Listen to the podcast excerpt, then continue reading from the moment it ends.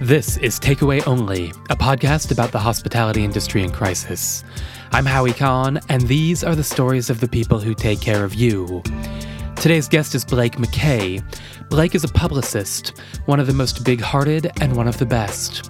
Because so much comes down to the way we all communicate, I wanted to check in with an expert. How can we do better creating messaging that means something?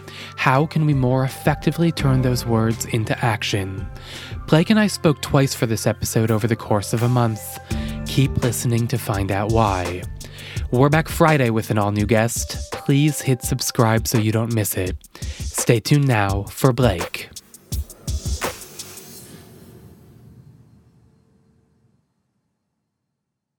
Blake, hello. Hi, Howie. Blake, you're a publicist. I, I think for some framing, what does that mean? What is your job? Yeah, good question. I mean, I, you know, I don't, I don't hate the way the word publicist. Some folks do. Um, it's, it's the shorthand. It's the quickest way to sort of describe what I am. But I, I, you know, think of myself more sort of in the role of communications director. A lot of people don't know the difference between all of these things, um, which is totally fine. But yeah, I mean, it, it, when I first started doing what I do, I, I I sort of pretty strictly did the work of like media relations. Um, but now my role has expanded a lot more, and I, I tend to touch sort of every area of communications with a client. So if it's a restaurant client, you know, that means being in touch with the press and telling those stories and help them figure out what their messaging is and how to talk about themselves. Um, sometimes overseeing social media. Yeah, I mean that's that's the gist. I mean, I think of my specific job in in more detail than just that, but that's sort of the general. I think now's the time to get specific, though. I mean, you know, this show we're, we're constantly talking about reshaping the future of, of restaurants, and communications is a big piece for a lot of businesses in getting the message out, developing identity, figuring out what your values are. So let's get let's get sort of granular about we're in this COVID 19 moment. How are you going to pick clients going forward? Who do you want to work with? What's important to you? Yeah, it's a great question. I mean, I I will say that I have thought very carefully about my framework for choosing clients well before this. Um, I think that you know, COVID, the COVID moment throws everything into even more relief, but I was very, very choosy before in accordance with my sort of belief system and, and trying to align my belief system with the general belief systems of those that I work with. Um, you know, which is a bit of a privilege because I keep my, you know, I keep my operations small. And so I have the ability to say no and not take folks on just, just for the, for the paycheck or the retainer. Um, but, you know, I, I, I think that aligning, well, this, I mean, this really gets straight away into sort of a bigger question of like the changing industry and and the sort of different responsibilities each of us play within within that shifting reality. Um, and so for me a lot of that stuff will remain the same which means working with people who I mean, everything from sort of you know have a have a real social conscience and and their sourcing and buying and the way they treat their employees reflect all of that um, to people who you know of course are also doing doing exciting work um, that I can really get behind and support in a genuine way. But I think more specifically to this moment you know, it has to be folks who understand the way that everything has sort of been turned upside down now and how to rebuild consciously um, and smartly and in a way that contributes to a more equitable system overall. I think you have a, a, great reputation within the industry for thinking these things through and bringing, a, you know, a, a values-based system to businesses who are looking to develop those things. Have you been approached a lot recently uh, with by restaurants and, and food businesses who are looking to restart in a different way now that the whole world is, is a different world? yes and no. I, I mean, honestly, I wish I I were more. You know, I, I think that as time goes on and we're getting into, you know, whether it's sort of right or justified or not, we're getting into different phases of quote unquote reopening. Hmm.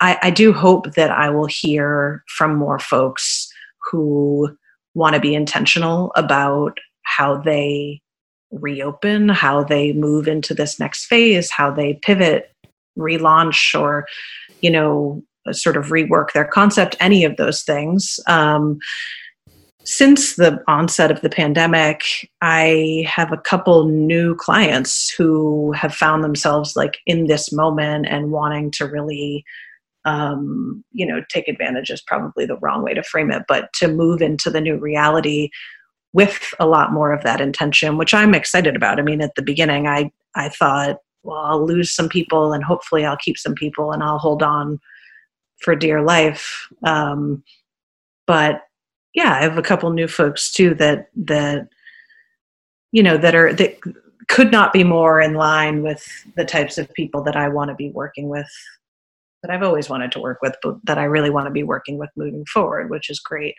But I you know, this moment has really made me think more about the sort of short term version of what I might do. Like, I tend to work month to month on retainer with people in the food world, but I would really love to sort of expand the part of my work that is more like a short term consultancy where I come in and help you get all the pieces together to really you know up your communications game for this for this next phase of uh, you know life and work not to give too much of it away for free, but it sounds like you know you're thinking about developing a kind of, of toolkit for businesses to use. So, what sorts of things would be in it? What's what would be important to get across in, in a concentrated kind of consultancy relationship? Yeah, I mean that's I've thought I've long thought about doing something that's more like product based and it can happen over a shorter period of time, more concentrated way.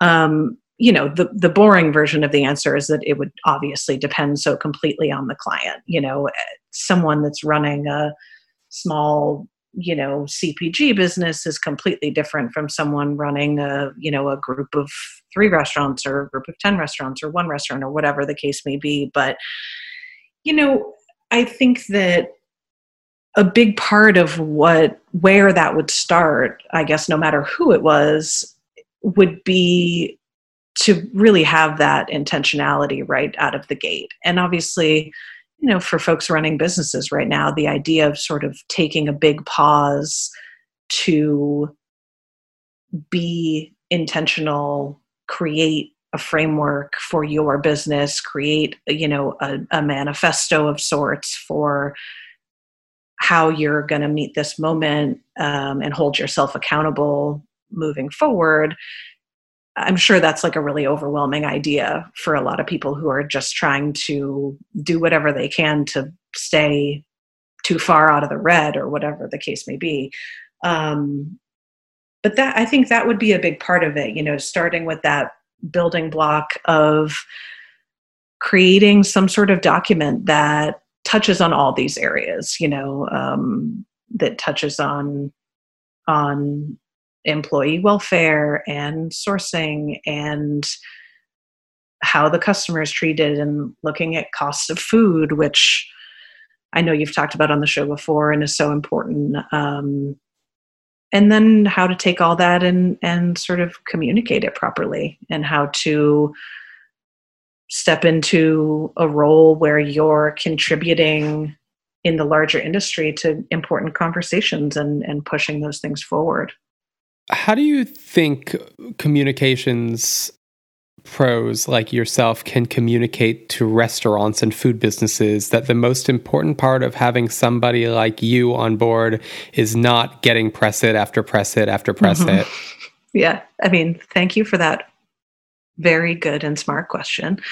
Um, I mean, I think of what I do in in sort of three parts. I think that for me the the three main pieces and you know ultimately my work relationships are best when the client understands that this is the value that I bring but the three main pieces are really to sort of think a lot and understand as deeply as I can any and all of the issues that may touch the communications around a restaurant. Um, so, and you know, anything that a chef or a restaurant owner or a business owner might ever get asked about in an interview, like it's really important for me to have thought about those things deeply and and talked about them a lot with my client and understood them. So i have a command that you know i can bring my own sort of um, contributions to bear and help guide clients in directions that make sense. The second part is to have you know original and creative ideas that go beyond just the pages of of you know a magazine or a newspaper or a website.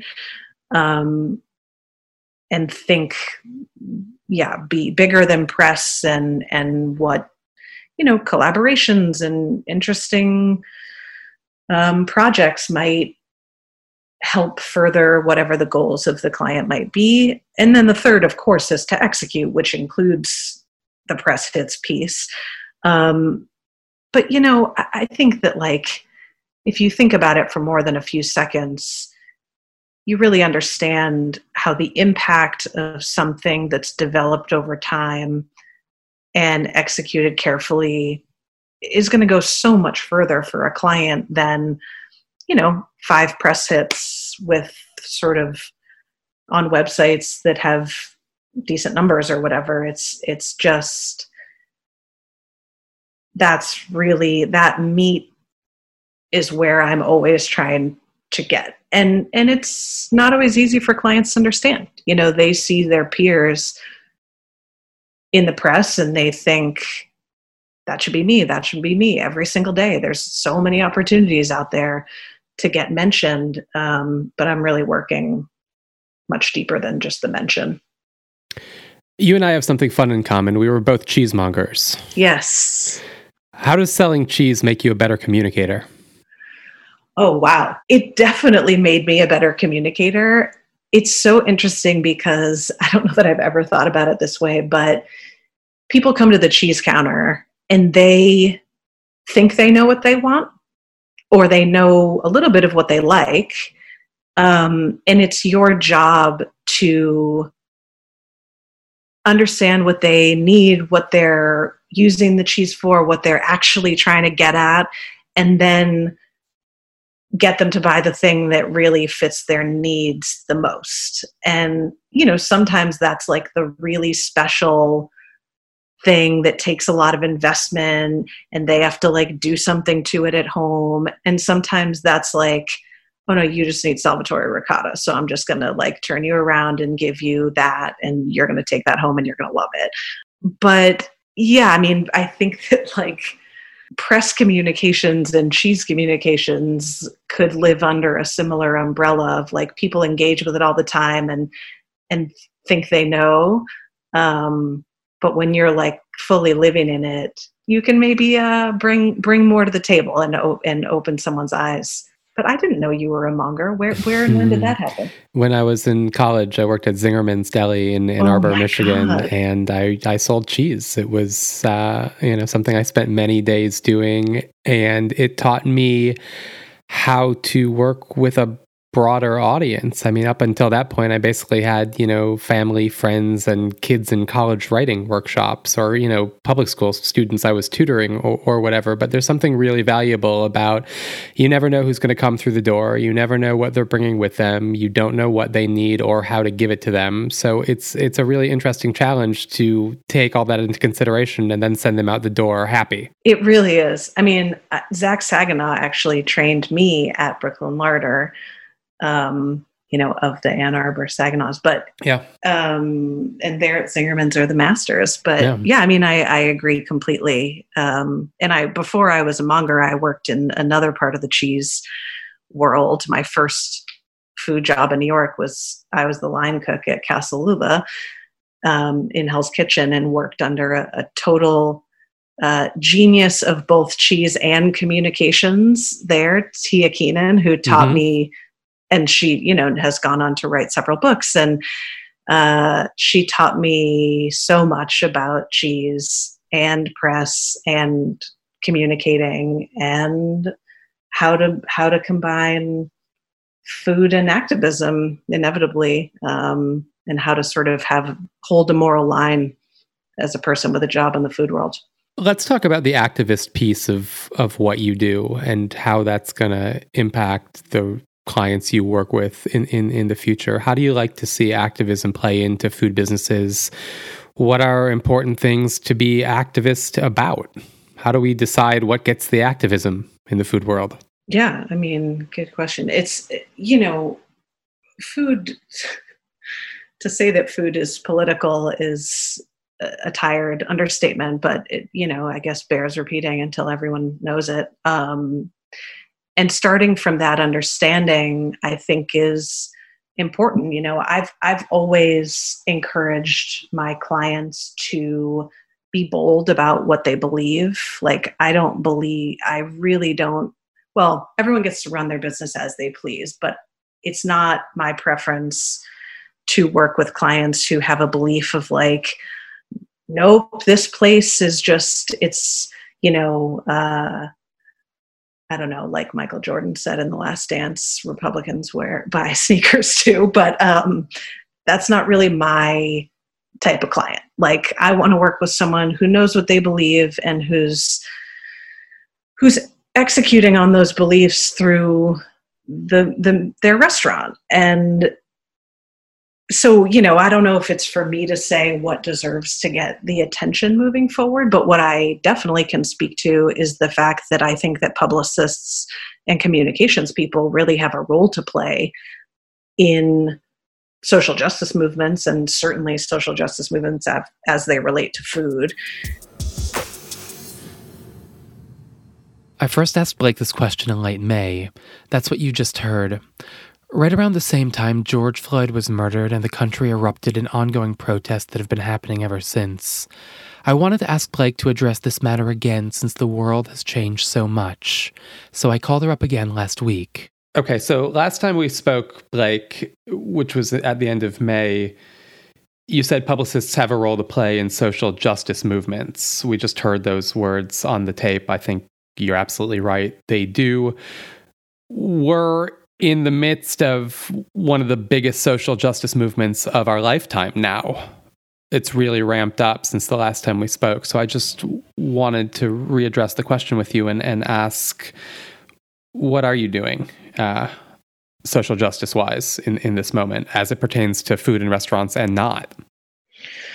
Yeah, well, I mean, in, in terms of the not, um, you know, I'm I'm certainly doing a lot of what what a lot of people are doing, and and um, you know, donating and supporting folks who are protesting. I am seven months pregnant, and we're still in a pandemic, so um, I don't I don't trust anything enough to be on the streets, which is like killing me um, softly. But it's the decision that that I've made, which is to to not um, be out there. But, you know, in terms of the food world um, or sort of seeing seeing all of this through that lens you know it's it's it's a tough and and messy time. And i think that um, one of the things i've been thinking a lot about is the fact that you know how hard it is to know when you're like living through history and when you're I, I think it's pretty clear to anyone who's paying attention that we are living in the civil rights moment of our era. And it is inappropriate to me and i feel this way personally and i feel this way in terms of advising my clients to not act like it. Like to to act like things are you know back to normal or going back to normal or it, it's irresponsible. Um, and so i certainly think that's part of it. Now like what that looks like and what that means i think is really confronting for a lot of people in the food world especially restaurant owners because i think we have this sort of one this the you know the the this reckoning with with police brutality and um, you know this moment around black liberation stacked on top of the pandemic in a way that the reality is like it's very confronting to imagine as say a restaurant owner um, which many of my clients are that the right thing to do is to like give away all your capital social and otherwise and and in a moment where you've already been asked to or what not asked but when you've already lost so much. Um, that said that's sort of what the moment is calling for um, in its in its purest form. But i also think you know there's a whole conversation here about communications which is like the the lighter touch thing but it's so much of what i do. And there's a lot there's a lot of uh, there's a lot of misstepping in terms of keeping up with how to communicate properly at a moment like this We've gone from this pandemic moment where nobody knew what they were doing to this moment of confronting systemic racism in, in every way. That's what George Floyd's murder has has given us this opportunity to confront uh, decades, over 100 years, foreverness yeah, of this yeah, of, of, of this problem. So yeah, I mean the communications piece would be important. There's no effective work to be done towards a solution unless you know how to talk about it first.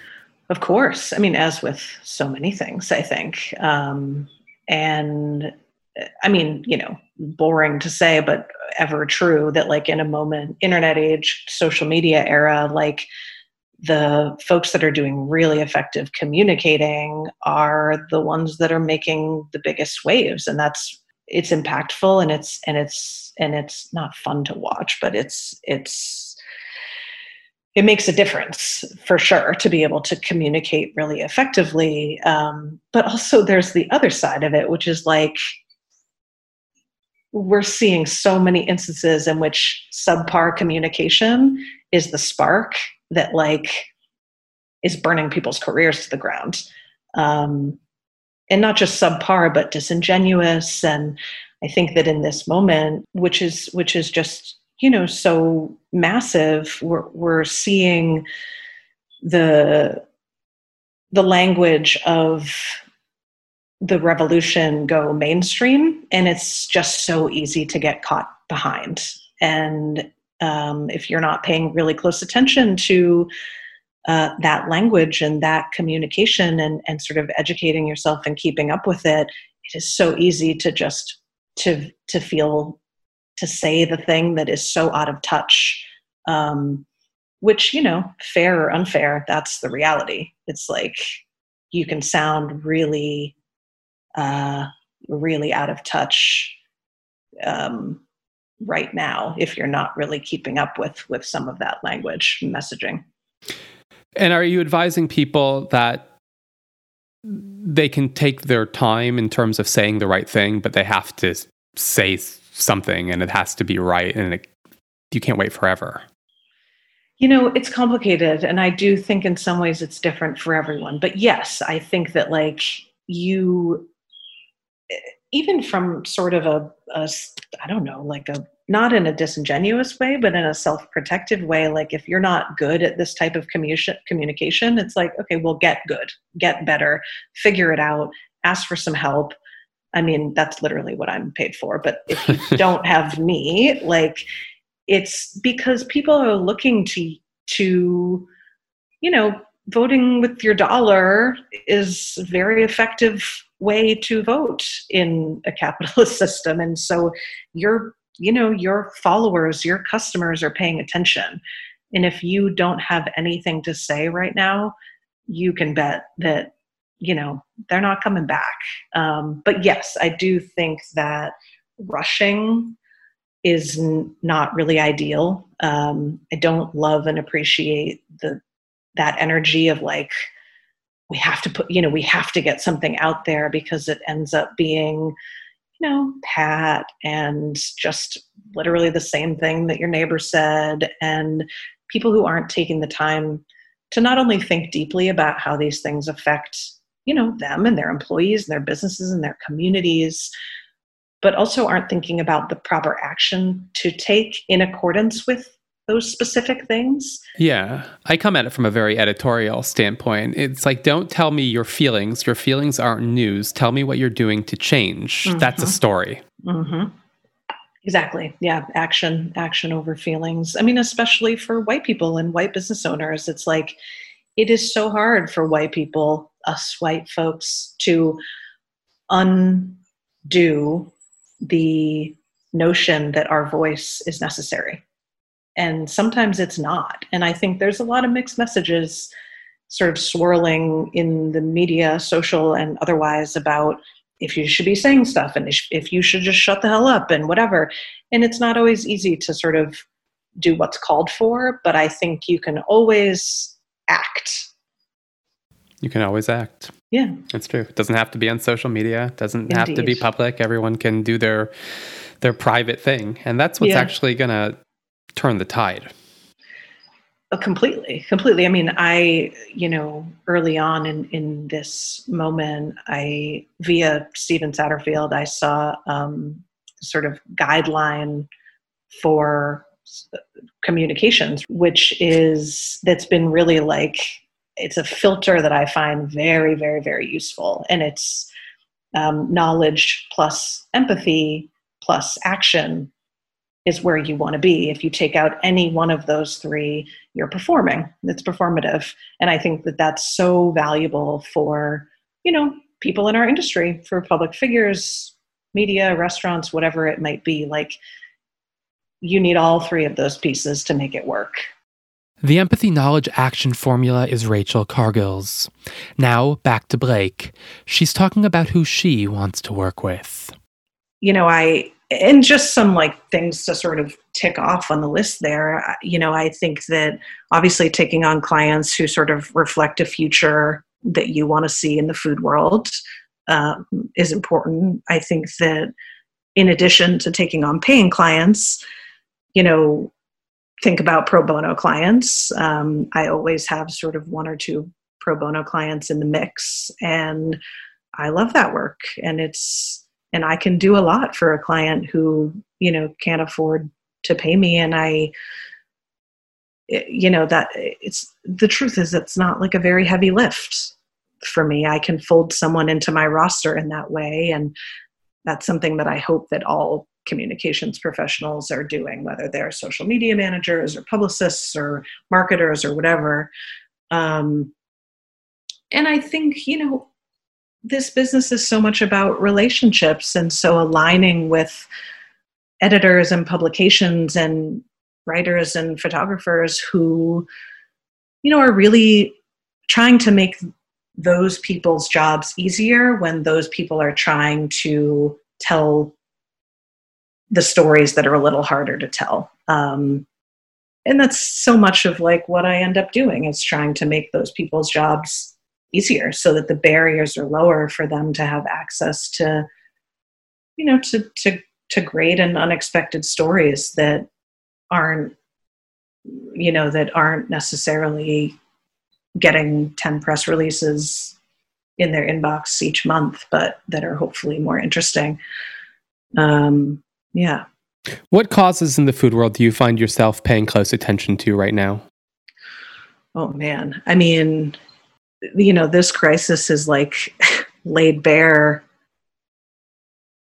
You know the the answer pre-covid would have been so different right? Um, and i think that this crisis has has completely laid bare the way that so many of our industries are just you know one breath away from from all of the stuff that really just matters to everyone in terms of healthcare and housing security and um, all eating, of that. Eating every day, eat, right, right, right to food and and it's so it's so big right now. It's so um, it's so sort of overwhelming at times, but uh, you know the th- the things that are always sort of closest to my heart that I really get into the most, if I'm being totally honest, are the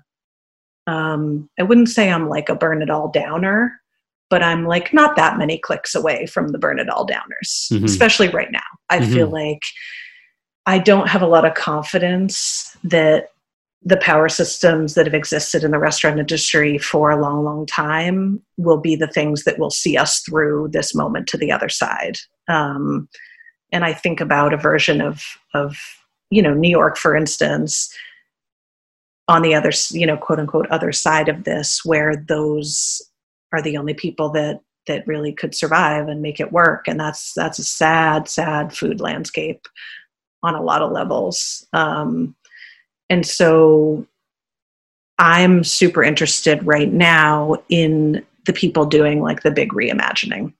Um, and sort of having the the boldness and the bravery and the sort of uh, you know the future orientation in order to you know um, agitate and lobby and figure out how to rebuild starting from a really new place yeah, the bold action piece is what I keep coming back to and thinking about what it means. And there's there's a couple places I keep getting stuck, and one is um, with landlords because what kind of landlord is going to take bold action to say I want to be the one to help you know rebuild the restaurant industry? And I get stuck on the the politics piece too because legislative agendas are so incredibly complicated and the way you know surprising things get folded into bills that should have never been there in the first place as you know little piggybacking devils um, so it, it, it's interesting because it's all very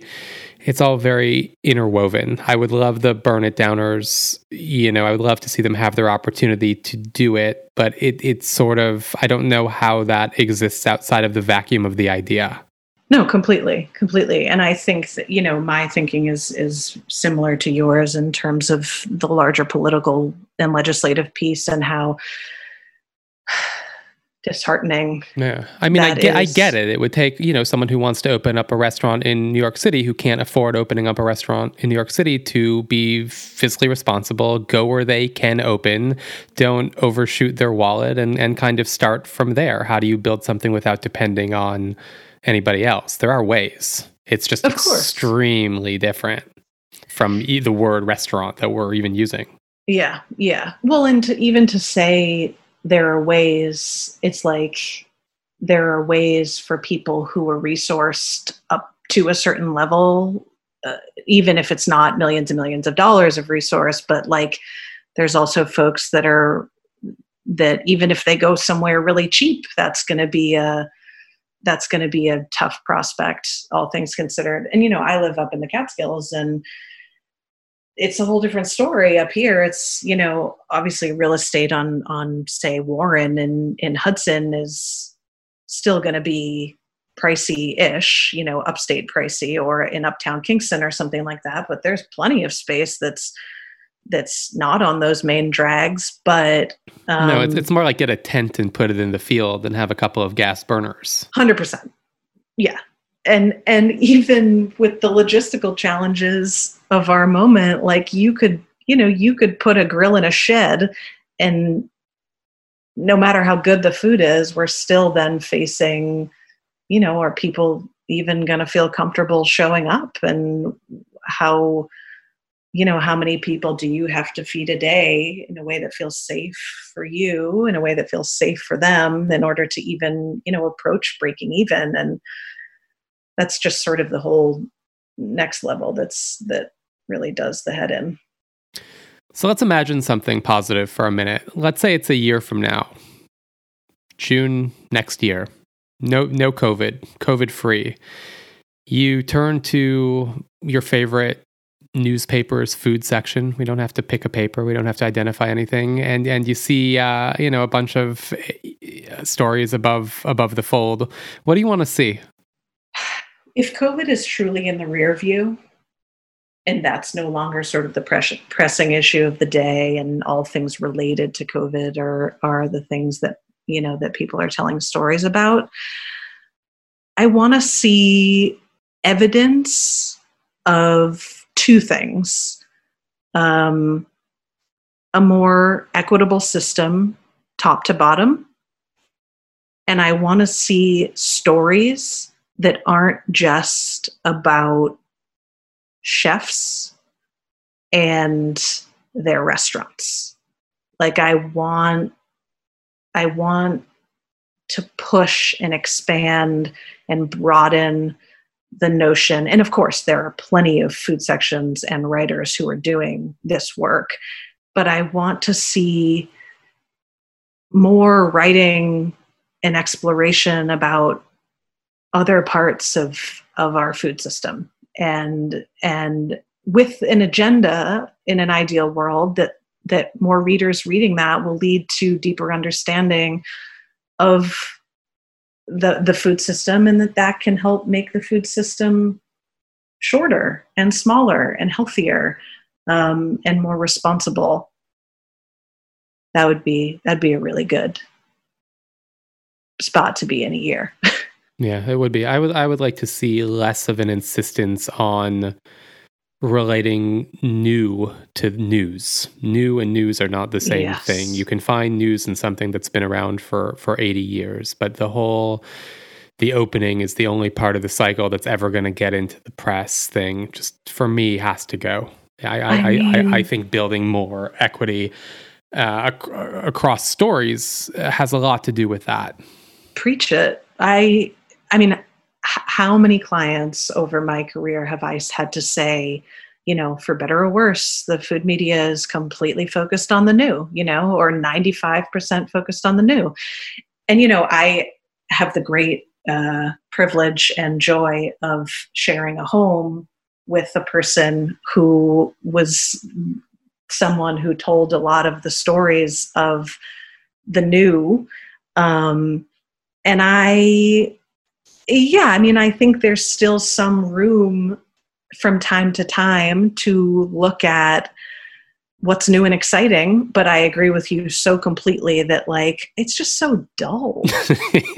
It's it, so it, dull it, it is and as someone like i'm not you know 26 anymore so i, I kind of realize like i'm not new you, mm-hmm. you know but there's there's still I'm things definitely there, not there, there's still things happening.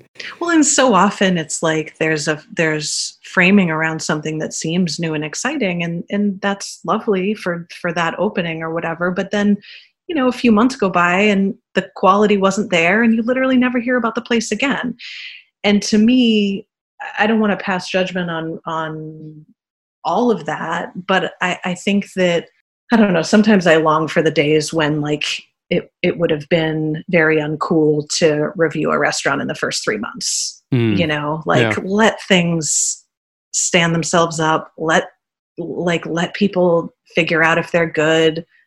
You know, and if after three months this place is like popping every night in its neighborhood, then there's something there. But yeah, can we talk about money for a minute? Because money's going to be tight across the entire industry, and mm-hmm. I think everyone's going to have to take less to make some.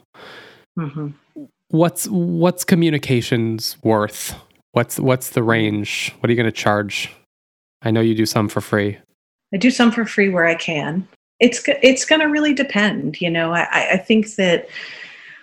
I mean, COVID related, but less specific to food. I, I'm sort of in in I'm a little bit of a real estate obsessive, as many of us are. So like I keep a really close eye on on you know all of that, and I don't see a ton of evidence that the reality of this moment has caught up yet. To mm, I watched the real estate market, and prices have not budged. Prices like, have not budged that, since February. What is that about? I mean, I I have a theory. I bet you do too.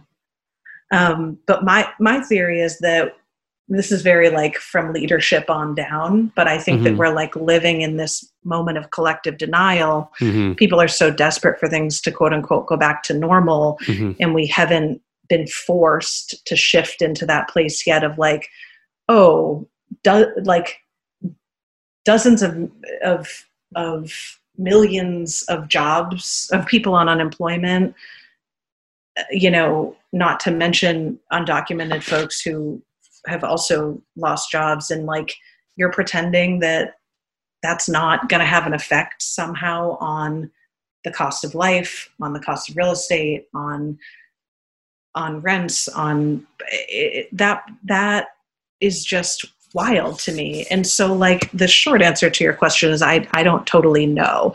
I'm going to have to adapt according to what people can afford those people specifically being the types of people I want to work with. But honestly, that's always been my MO anyway. From the very beginning, I, you know, I, I definitely take below what most of the sort of medium, a lot below most of what sort of the medium or larger firms will charge because it matters more to me to work with someone who I can like really get behind and, and be genuine about it. Um, and so there's always been a bit of a, a bit of a sliding scale. Um, and I'm, you know, I'm getting creative now with, with some of that stuff and it's, you know, it's not ideal exactly for me and like my the steadiness of my income but you know i i have flexibility and it's incumbent upon me to to be flexible yeah i, th- I think we are living in this limbo phase where value has not yet been determined. And we're all i think going to have to do a lot of work to determine the value of things not only the market value but what the value is personally to us and how that impacts the way we all price. Absolutely. Yeah. Yeah and it's such a it's such a strange and complicated reality when you're someone who both sets price and pays you know pays value too. I mean i'm thinking about you know some of the proposed fixes to the post office which is like fresh on my mind right now for whatever reason. It's like oh just jack the price up four times to send a package and you'll be fine. But you know also thinking about how sometimes uh, that's not a good solution for for the record. Um, but you know your conversation with martha hoover very early on in in this endeavor and this crisis. And you guys talked about you know the the value the cost of food and the value of food. And you know that's that's very real. And it's difficult in a system where food isn't valued you know in different countries the the cheapest thing isn't the cheeseburger happy meal. The cheapest thing is is the bread and the cheese and the apple. Um, and so to to try to create a new reality on on value around food is is tough in a system like that I would like to see a reality where post offices and restaurants help each other continue to coexist. So, Ooh. more food stands in post offices. The great restaurant incredibly con- incredibly convenient you know it doesn't have to be a tasting menu but it would be nice to drop off a package and to be able to get a hot dog the uh, you know the government can collect a little bit of, of rent money the uh, real estate can be less than you know street value everybody wins a little bit i get a snack you I know, love that. Bring, bring a little magic back to the post office. I mean, anytime I can run an errand and get a snack. Exactly. You know, I'm I'm thrilled. Yeah, put snacks everywhere. Blake, our show's called Takeaway Only. What's your what's your big takeaway from being a professional communicator through this moment? My biggest takeaway in this time, um, probably even more so than it than it was before, is to be honest. And I think that that honesty uh, can sort of umbrella over uh, a lot of things, but um, be honest about you know what what you stand for and what matters to you as a as a business owner or a member of the food community and and sort of you know without fear of of alienating um, but also be honest about what you're going through as a business owner or a member of the food community. Um, i think that it's sort of more important than ever that that folks be transparent so that so that other folks in our world don't feel like they're the only ones you know sort of struggling as much as they are. And that's been